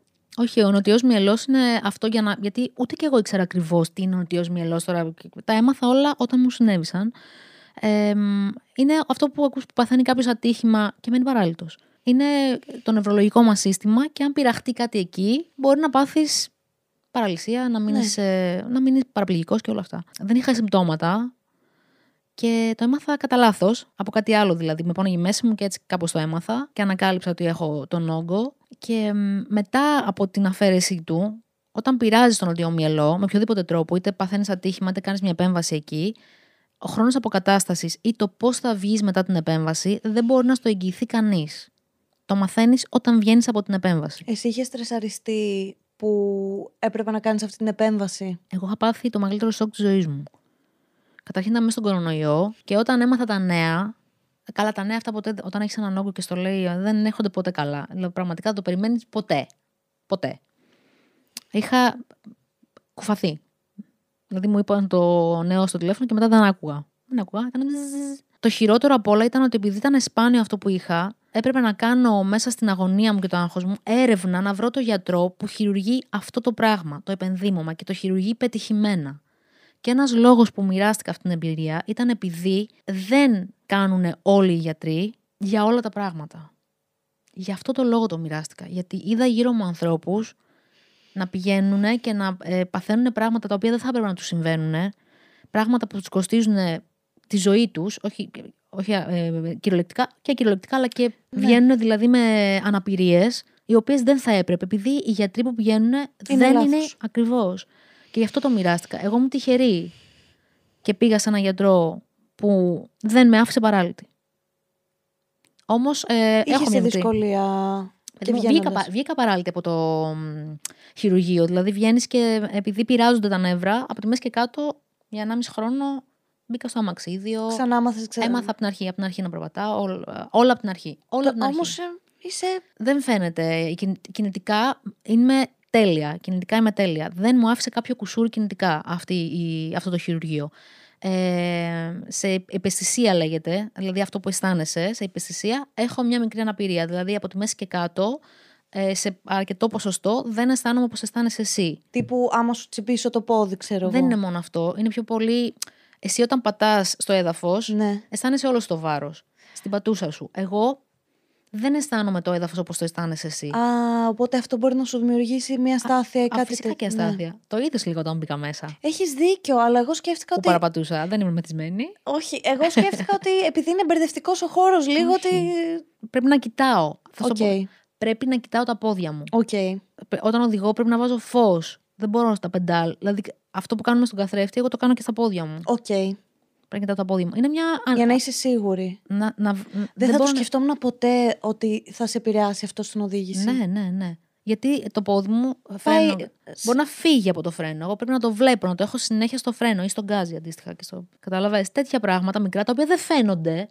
Εγώ όμως τα περνάω καθημερινά και, και επίσης έχω έναν μόνιμο ηλεκτρισμό ε, και μια μόνιμο μούδιασμα. Αυτό το μουδιάζει το χέρι σου όταν Ναι, κάνεις- ναι, ναι. Εγώ το έχω μόνιμα 24 ώρες το 24 ώρο. Το οποίο πονάει κιόλας. Δεν πονάει. Ενώ ότι εμένα όταν μουδιάζει το πόδι μου. Χωρίς τον πόνο. Α, εντάξει, οκ. τον πρώτο καιρό έπαιρνες ηρεμιστικά, αντικαταθλιπτικά και μετά συνηθίζεις ότι θα ζεις με ένα μούδιασμα. Εγώ ζω με ένα μόνιμο μούδιασμα. Και αυτό είναι μία αναπηρία. Είναι σαν να ζεις με ένα μόνιμο πονοκέφαλο. Όμως, that's fucking it. Και γι' αυτό είναι οι, οι, οι αόρατες αναπηρίες για τις οποίες θα ήθελα να μιλήσω και πιο πολύ, απλά δεν είμαι social media expert για να το. Προσπαθώ να το οργανώσω τώρα, η αλήθεια είναι, για να το δώσω στον κόσμο πιο πολύ, παρά να, έτσι όπως το έδωσα μέχρι στιγμής που είπα μόνο το γεγονός, και να βοηθήσω. Είναι ε, λίγο πιο ύπουλες, ξέρεις, γιατί ο άλλος όταν κάθεται με σε ένα αμαξίδιο, πάνω κάτω, καταλαβαίνει. Καταλαβαίνεις ότι... και. Ναι. Τη δυσκολία. Χωρίς να το υποτιμώ, έτσι. Δεν εννοώ αυτό καθόλου. Όχι, εννοώ το ότι... τέλος πάντων ότι και πάλι η πολιτεία δεν, το κατανο... δεν την κατανοεί τη δυσκολία. Καθόλου. Κα- Δεν ούτε, υπάρχει. και, ούτε και ο κόσμος πολλές φορές, ξέρεις. Εννοώ ότι είναι. Ε, η αόρατη αναπηρία είναι ότι. α, μια χαρά. Πήγε στο χειρίο, μια χαρά, μπράβο. Και, και είμαι πάρα πολύ ευγνώμων. Αλλά πού να φανταστείς εσύ ότι εγώ νιώθω μούδισμα και ηλεκτρισμό 24 ώρες 24 ώρα. Με αυτό ξυπνάω, με αυτό κοιμάμαι. με Και δεν αυτό... νιώθω και τα πόδια μου. Ξαπλώνω το βράδυ και καμιά φορά είναι τόσο μοιασμένα που μπλέκε, μπλέκονται τα πόδια μου έτσι και κάνω. Ποιο είναι από το κάτω, ποιο είναι από πάνω. Πάλι δεν, δεν θέλω να θυμάμαι. Λέω την κατάσταση. Δεν είναι κάτι. Αλλά λέω την κατάσταση. Πώς είναι πραγματικά; Οπότε φαντάζομαι ότι δεν υπάρχει στην κοινωνία κάποια μέρημνα για τα άτομα με αόρατες αναπηρίες, ας πούμε. Αόρατη αναπηρία είναι και ένα αυτοάνωσο που σε ταλαιπωρεί και σε έχει στην κατάθλιψη στο κρεβάτι. Έτσι. Μπορούν να γίνουν πάρα πολλά. Όχι, δεν, δεν το λέω καν γι' αυτό. Δεν υπάρχουν για ανθρώπους που δεν μπορούν να βγουν από το σπίτι επειδή είναι σε αμαξίδιο. Θα είναι για την ε, Γιάννα που έχει ηλεκτρισμό στα πόδια μου. Ούτε καν. Δεν το λέω γι' αυτό. Απλά σου λέω ότι μπορεί να σου αφήσει που είναι το ελάχιστο. Είμαι τυχερή, βγήκα με το ελάχιστο από αυτήν την επέμβαση. Με το ελάχιστο. Και ο λόγος που το είπα, και ήδη μιλάω με πάρα πολλά άτομα, να ξέρεις, που, έχουν, που από λάθη γιατρών στην Ελλάδα δεν είμαστε για τέτοια ο, ε, περιστατικά όπως εμένα. Δεν είμαστε έτοιμοι. Δεν είμαστε έτοιμοι. Το ξέρω, το έχω συζητήσει με τους χειρουργούς μου. Και πιστεύεις ότι αυτό γιατί συμβαίνει, επειδή δεν υπάρχουν αρκετά χρήματα στο σύστημα υγείας, οπότε. Όχι, γιατί δεν υπάρχει εξειδίκευση. και επειδή οι περισσότεροι φεύγουν έξω. Δεν υπάρχει εξειδίκευση. Δεν υπάρχει εμπειρία. Θα σου πω ότι τα περιστατικά δικά μου είναι λίγα σε όλο τον κόσμο. Οκ. Ό- όταν είναι λίγο σε όλο τον κόσμο, πώς θα τύχουν στην Ελλάδα για να υπάρχει εμπειρία από τον αντίστοιχο γιατρό; Να, να τα κάνει σωστά. Και εσύ πώς τον βρήκες τον καλό γιατρό; Ο, ο καλός γιατρός αυτόν πηγαίνουν από όλο τον κόσμο γιατί χειρουργεί τέτοια περιστατικά επενδυμώματα συνέχεια. Και άρα η εμπειρία του τον έχει κάνει να τα κάνει και καλά. Τον έψαξα πολύ. Μ, Ήμουνα στο ίντερνετ όλη μέρα. Και έκανα συνεντεύξεις γιατρούς. Εσύ πώς έμασε για τους υπόλοιπους ότι. Δηλαδή, πώς σου πέρασε καν από το μυαλό ότι πρέπει να την κάνεις σωστά αυτή την εγχείρηση; Εγώ δεν θα το σκεφτόμουν Διάβαζα καν. πάρα πολύ από το πρωί μέχρι το βράδυ. Από το πρωί μέχρι το βράδυ. Και μου είπε ένας γιατρός, φίλος μου, να είναι καλά στη Θεσσαλονίκη, μου λέει Γιάννα, πρόσεχε, μιλάμε για νοτιό μυελό. Για όλα στη γη υπάρχει ένας άνθρωπος που είναι εξειδικευμένος να κάνει ένα πράγμα πολύ καλά. Για όλα στη γη. Θα βρεις αυτόν τον έναν άνθρωπο που στον τίτλο του θα έχει το δικό σου πράγμα. Πολύ έξυπνο αυτό Πάρα που σου πολύ. είπε. Πάρα πολύ. Και έτσι το έκανα. Το βάλα πείσμα. Δύο. Ένα στη Νέα Υόρκη βρήκα και ένα στο Ανόβερο. Υπάρχει κάτι που μετά από όλη αυτή την περιπέτεια, γιατί τώρα είσαι σε μια πολύ καλή φάση, ρε παιδί μου, χτύπα ξύλο. Πολύ, πολύ, πολύ. Όλα καλά τα Πολύ βλέπουμε. Καλά, πολύ καλά. Υπάρχει κάτι που αναθεώρησες μετά από όλη αυτή την περιπέτεια; Πολλά πράγματα βλέπεις διαφορετικά. Προτεραιότητες, ξέρεις, αλλάζουν προτεραιότητες. Ακούγεται πολύ κλεισέ, αλλά αλλάζουν πολλά πράγματα. Έχω πάρει το χρόνο μου να ξαναδώ. Ε, απ- έχω κάνει, πώς να το σου πω, μια αποτοξίνωση πάνω και δεν μου άρεσε καθόλου αυτή η λέξη. Από πάρα πολλά πράγματα για να γυρίσω στον αυθεντικό εαυτό μου. Και να κάνω αυτό, να είμαι αυτό που πραγματικά είμαι, να γίνω τέλος πάντων, χωρίς επιρροές και πιέσεις από τίποτα τοξικό. Αν, αν, αν βγάζει νόημα αυτό που λέω. Βγάζει νόημα, ναι. Ε, γιατί βλέπω πόσο επηρεάζει τη σωματική μας υγεία πέρα από την ε, η ψυχολογική, το, το- αυτό που έχουμε στο μυαλό μας. Και θέλω πραγματικά να προστατέψω τον εαυτό μου όσο μπορώ να μην κάνω πράγματα τοξικά, να μην φέρνω κοντά μου τοξικά πράγματα και να με προστατεύω, να με, να με περιποιούμε, να με φροντίζω, να με αγαπάω. Δεν το καταλαβαίνει ο κόσμος το πραγματικά πόσο πολύ επηρεάζει τη σωματική σου υγεία, η ψυχική σου υγεία. Ακριβώς. Μόνο και μόνο που από το στρες μπορεί να βγάλουμε ψυχοσωματικά. Ακριβώς. Φαντάσου, για να μπορείς να βγάλεις στο δέρμα σου κοκκινίλες παντού, τι μπορείς να κάνεις Στο μέσα σου. στο μέσα σου χωρίς να το ξέρεις. Ακριβώς. Γιατί το λέμε ότι αχ, έβγαλα ψυχοσωματικά και κάποιος μπορεί να νομίζει ότι ε, Α, εντάξει, μωρέ, τίποτα. Είναι επειδή στρεσαρίστηκε και ξύνεται. Δεν μπορεί να καταλάβει ότι κάνεις πραγματικό κακό στον εαυτό σου με την ψυχολογία σου. Θέλει πολύ μπάτσο, θέλει αυτογνωσία. Θέλει να πάρεις το χρόνο σου και να ασχοληθείς με να φροντίσεις τον εαυτό σου. Θέλω να μου πεις για τη σειρά που έπαιξες στο Antenna Plus ναι.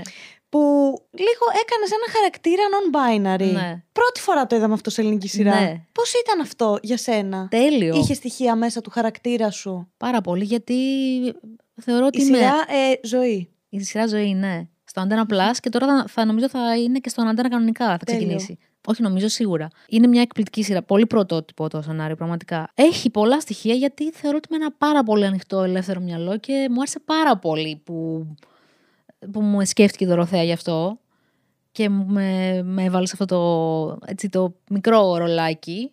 Αλλά ήταν και το, η πρώτη μου εμπειρία, ξέρεις, on camera. Υποκριτική. Ναι, ναι, πρώτη φορά. Δεν έχεις ξαναπέξει πουθενά. Όχι. Ποτέ. Τέλειο. Είχα λίγο άγχος στο σκρίβο, στην Καβογιάννη τώρα και στο, ε, εκεί πέρα σε όλο το cast. Και μου άρεσε πάρα πολύ η εμπειρία, πάρα πολύ. Και έπαιξες non-binary Ναι, άτομο. ναι, ναι, ναι, ναι. Μου άρεσε πάρα πολύ που με σκέφτηκε η Δωροθέα γι' αυτό και Σου βγήκε εύκολα. ναι, πολύ.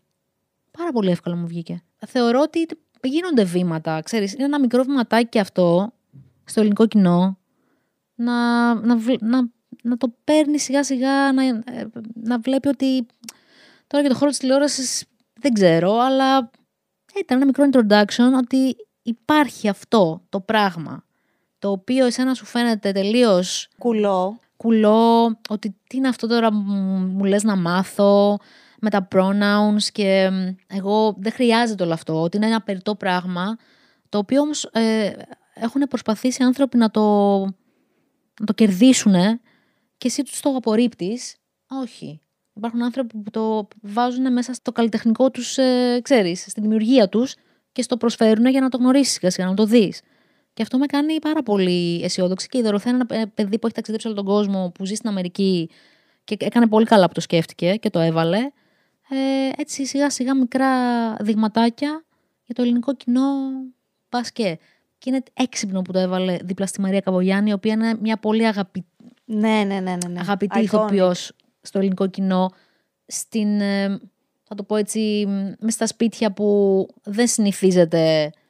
Κατάλαβες; Δεν βλέπεις Ίσως να, εικόνες ακριβώς, συχνά. ακριβώς, που δεν θα συνηθίζουν να βλέπουν τέτοιες εικόνες, ακριβώς. Εσύ πώς θα πας με την αρσενική σου πλευρά; Ενδιαφέρον αυτό που με ρωτάς. Προκύπτει από το ότι έκανες ένα χαρακτήρα non-binary που είναι κάπου ρε παιδί μου στο ενδιάμεσο. Τα τελευταία χρόνια ε, έχω την εντύπωση ότι μ, ενώ μεγάλωσα πολύ στάνταρ μέσα σε μια οικογένεια, ξέρεις, με τη μαμά μου, τον μπαμπά μου και εγώ σε ένα straight άτομο ε, που από, την αρχή, από πολύ νωρίς έψαχνα να βρω δίπλα μου μια σχέση, ένα αγόρι και τα λοιπά, να είμαι σε μια σχέση, όσο περνάει ο καιρός, και αλλά και ειδικά τώρα, θεωρώ ότι είμαι οκ, καταρχήν μόνη μου. Δηλαδή, με συμπληρώνω έτσι όπως είμαι, χωρίς κανέναν. Εντάξει, αυτό είναι τέλειο. Έχω μείνει όμως αρκετά μόνη μου. Όχι, όχι, δεν το λέω για κακό. Α, οκ, εντάξει. Καθόλου, έτσι όπως το είπες, καθόλου. νόμιζα θα μου λες, Το Είμαι λέω- πολύ μόνη μου. Καθόλου. Το λέω συμβουλή να το ακούσει ο κόσμος ότι είναι πάρα πολύ οκ και καλό. Πρέπει να δίνεις τον, στον εαυτό σου το χρόνο να καταλάβεις τη δύναμή σου και την αξία σου χωρίς αναγκαστικά να τη μοιράζεσαι και να ψάχνεις να δεις «Ω, αυτό δεν το κάνω καλά, ε, εδώ, ε, Ότι πρέπει συνέχεια να ενημερώνεις κάποιον, να παίρνεις συμβουλές όχι, από όχι μόνο αυτό, κάποιον. όχι. Ακριβώς. Ότι εδώ υστερώ. Ναι. Υστερώ. Αχ, τι καλά τώρα να ήταν εδώ κάποιος να με. Όχι. Τα μπορείς. Τα περισσότερα ή όλα και μόνο σου, ή μπορείς να ζητάς και βοήθεια και πάλι να είσαι μόνος σου. Είναι η καλύτερη φάση να δεις τις δυο σου πλευρές, όπως πολύ καλά το έθεσες, κατάλαβες, ή όλες σου τις πλευρές, όλες σου τις πλευρές, και μετά να διαλέξεις ότι άνθρωπο θέλεις δίπλα σου. Αν θέλεις. Μπορεί και να μην θέλεις. Αυτό γενικά είναι μια πολύ μεγάλη κουβέντα που ανοίγεις τώρα, οπότε δεν μπορούμε να. Οκ, απλά Ναι. θέλω να σου πω πώς αισθάνομαι εγώ τώρα. Γιατί Όχι, συμφωνώ. είμαι στην πιο ωραία μου φάση. Γιατί το, σαν κοινωνία κατακρίνουμε πολύ το να μην θέλεις να έχεις μια σχέση, να μην θέλεις να είσαι με έναν άνθρωπο δίπλα σου. Και είμαι κι εγώ ένα από τα άτομα που το είχα ρε παιδί μου, σαν Ε, δεν γίνεται. Όλοι θέλουμε να είμαστε με κάποιον. Τελικά μπορεί και να μην θέλεις να Όχι, είσαι με μπορεί. κανέναν. Αν ο άλλος έχει βρει την ψυχική του ηρεμία. Άμα καταρχήν. έχεις αυτό που λες, αυτό είναι το κλειδί. Όταν έχεις Πάρα ψυχική πολύ. ηρεμία, Ακριβώς. τότε είναι που κάπως το ξανασκέφτεσαι λίγο. Και πρέπει να το βρεις πρώτα αυτό. Πρέπει να το βρεις. Μας πιέζει πάρα πολύ η οικογενειακή κοινωνία οπωσδήποτε να έχουμε τέρι. Οπωσδήποτε. Και αυτό περνάει πρέπει- ακόμη και στις γκέι σχέσεις. Ότι Φυσικά. είναι κάτι που είναι περασμένο μέσα σου στις εργοστασιακές σου ρυθμίσεις. Ακριβώς. Ακριβώς. Αυτό ήθελα να το, να το πω και το σκεφτόμουν. Και στις γκέι σχέσεις ισχύει αυτό. Ότι πρέπει, ότι δηλαδή, ξέρεις. Πρέπει να είμαι με κάποιον, να μην πεθάνω μόνος μου. Ακριβώς, ακριβώς. Και είναι οκ, ωραία να μοιράζεσαι. Και εγώ, θα- δηλαδή, εγώ έχω πάρα πολύ ψηλά, ας πούμε, τη φιλία. Έχω πολύ ψηλά τους φίλους μου.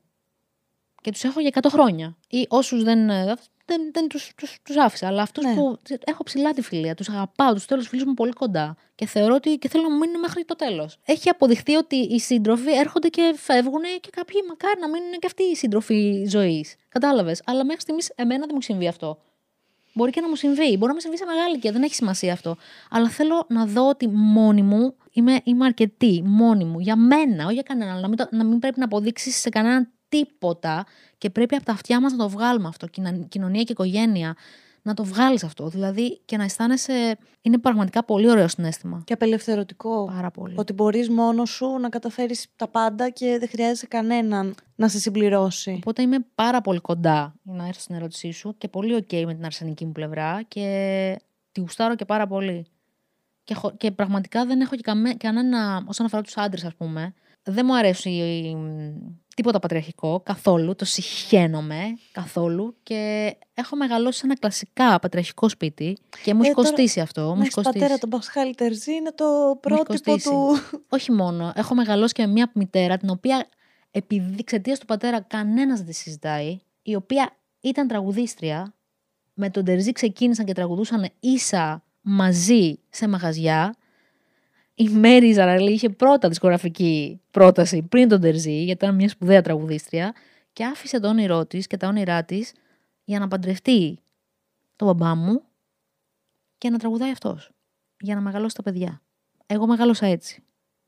Μια γυναίκα τόσο δυνατή, με τέτοια προσωπικότητα, γράφει βιβλία, είναι τόσο ανοιχτόμυαλη, μια σπουδαία γυναίκα η μητέρα μου, σπουδαία, που κανείς δεν φαντάζεται καν ότι αυτή μπορεί να είναι το πρότυπό μου και όχι ο Πασχάλης Τερζής, γιατί πρώτος μπαίνει πάντα ο Πασχάλης Τερζής. Και δεν ξέρουν ότι εγώ μπορεί να έχω πρότυπο τη Μέρη. Η Μέρη που είναι, ρε, πούστη μου. Υπάρχουν δύο άνθρωποι σε αυτό το σπίτι.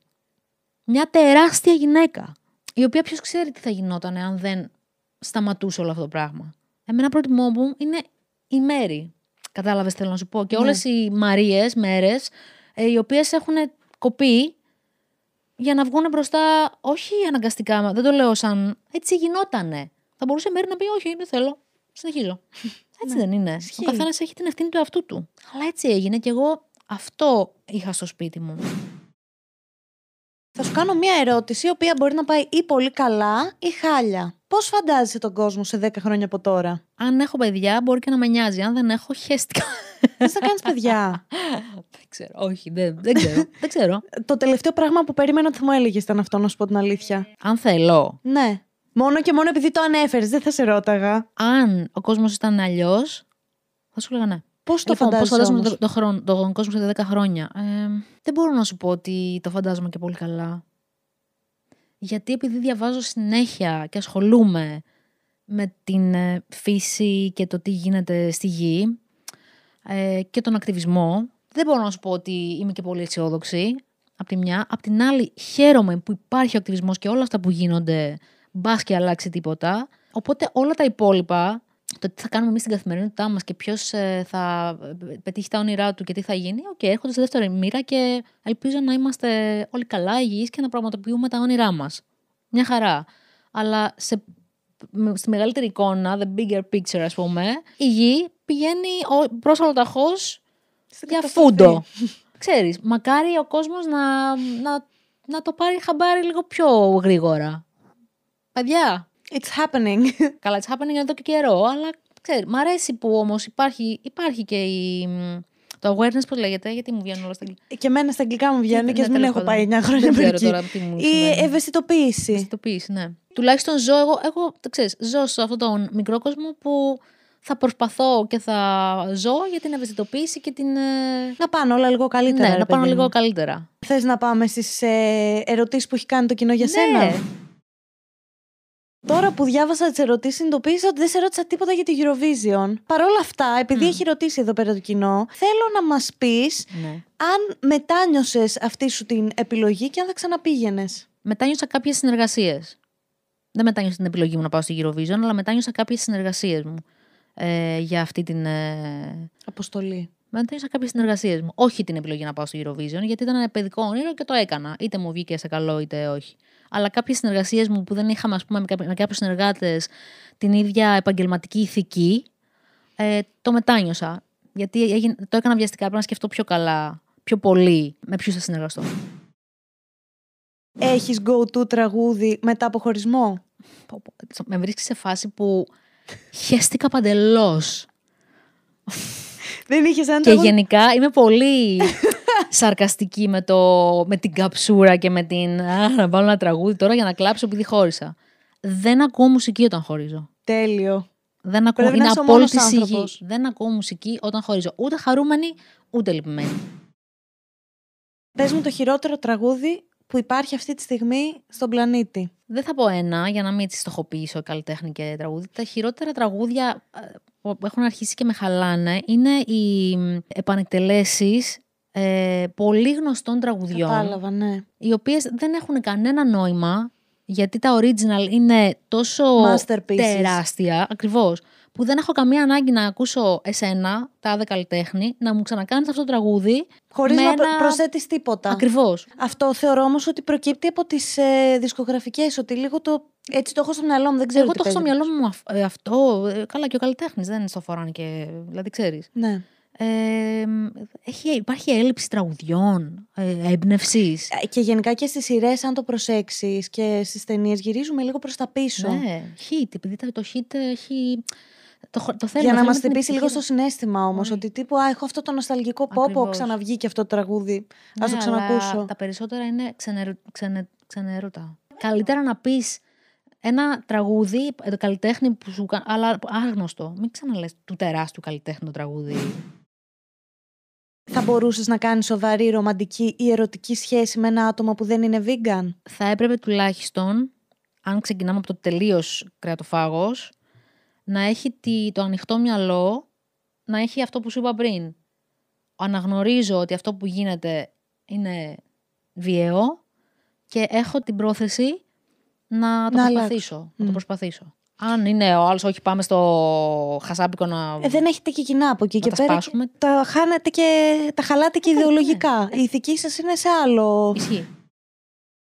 Πώς αποφάσισες να ξανασυνεχίσεις με τη σχολή; αισθάνθηκα λοιπόν, ότι μου ταιριάζει αυτή η σχολή τώρα. Επειδή έχει να κάνει με τα κοινωνικοπολιτικά και επειδή αισθάνομαι πλέον ότι. Πιο ενεργή, ρε παιδί Ναι, μου. πιο ενεργή, ότι ξέρεις, ε, με αφορά.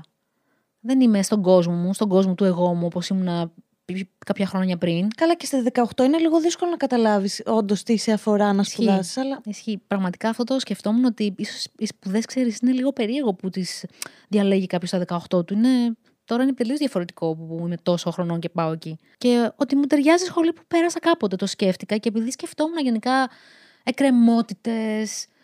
Είμαι ένας άνθρωπος που κάνει κάποιες αναδρομές πίσω, ρε παιδί μου, λέω Μαλάκα, έχεις περάσει αυτή τη σχολή. Πω, πω. Δεν θα γύριζα πίσω που να με πληρώνανε. Πραγματικά, με, με- πραγματικά εσύ δεν ξέρω τι έχεις με το, έχεις με το διάβασμα και με το, με το, Ε, θραν- με ήμουνα το και σε- θρανίο, δεν; Ήμουνα και στη σχολή δηλα- ε, ηλεκτρονικών μηχανικών και μια χαρά τα πήγαινα. Απλά μετά που είχα περισσότερη δουλειά, τέλος πάντων δεν μπορούσα να το Α. συνεχίσω. Λέω κάτσε να πάρω ένα τηλέφωνο. Καταρχήν από περιέργεια λέω. Αν εσύ- μπορώ να, να ναι, και συνεχίσω. λέω. θα- Θες να σου πω κάτι και με αφορμή. Δεν ξέρω πώς θα ακούσει τώρα αυτό. Τα δικαιώματα των ζώων. Λέω για φαντάσου αύριο μεθαύριο να μπορώ από μια θέση ισχύως, ο λόγος μου δηλαδή, να, να, να μπορώ να υπερασπιστώ αυτό που πραγματικά πιστεύω μέσα στην καρδιά μου, αυτά τα αθώα πλάσματα, ε, από μια θέση που να με ακούσουν πιο πολύ και όχι από τα social media και άντε έκανα και ένα λόγο στο Έχεις Vegan δίκιο Festival σε και αυτό αυτά. που λες. Κατάλαβες. Από μια θέση, σε, δεν ξέρω, σε μια θέση, σε μια καρέκλα τέλος πάντων, που τι μισώ, αλλά αν μπορώ κάτι να κάνω, you never fucking know. Γιατί όλοι αυτοί που μπορούν να φέρουν την αλλαγή μισούν τις καρέκλες. Ναι. Και έτσι. Και όμως κάποιες φορές χρειάζεσαι μια πρόσβαση σε αυτές για κάτι που πιστεύω καλό μέσα μου, ξέρεις. Και το σκέφτηκα έτσι. Το σκέφτηκα και έτσι. Και λέω, κάτσε να πάρω τηλέφωνο στη γραμματεία. Ναι, κύριε Τερζή, μπορείτε να έρθετε. Ευχαριστώ, γεια σας. Τέλειο. Γιάννα, αυτό ήταν το κρίμα. Τι ωραία. Σε ευχαριστώ τόσο πολύ Κι για αυτή εγώ. την υπέροχη συζήτηση. Ήταν πολύ ωραία. Θέλω να μας πεις αν έχεις κάτι στα σκαριά που έρχεται. Ναι, Για πες το. έχω σκεφτεί τίποτα. Ένα τραγούδι το οποίο το λατρεύω εδώ και 20 χρόνια. Να το κάνεις επανεκτέλεση, λέει, φαντάζεσαι. Ναι, αλλά δεν είναι γνωστό. Α, οκ, εντάξει, γιατί περίμενα αν μου λέγες.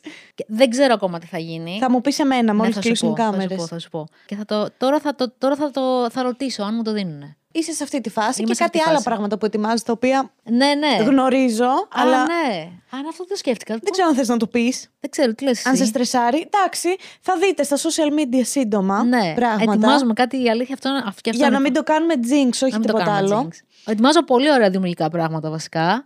Μέσα στην εξεταστική μου την online. Γενικά, πο- πο- σε πολύ καλή φάση με βρήκες ζωή. Μπράβο. Είμαι Πω, πολύ πω. χαρούμενη. Και εσύ. Λοιπόν, αυτά πρέπει να πεις κάτι άκυρο για να κλείσουμε. Τώρα κούτσι φόης, βάζεις τα κουέντα on τσιφό. you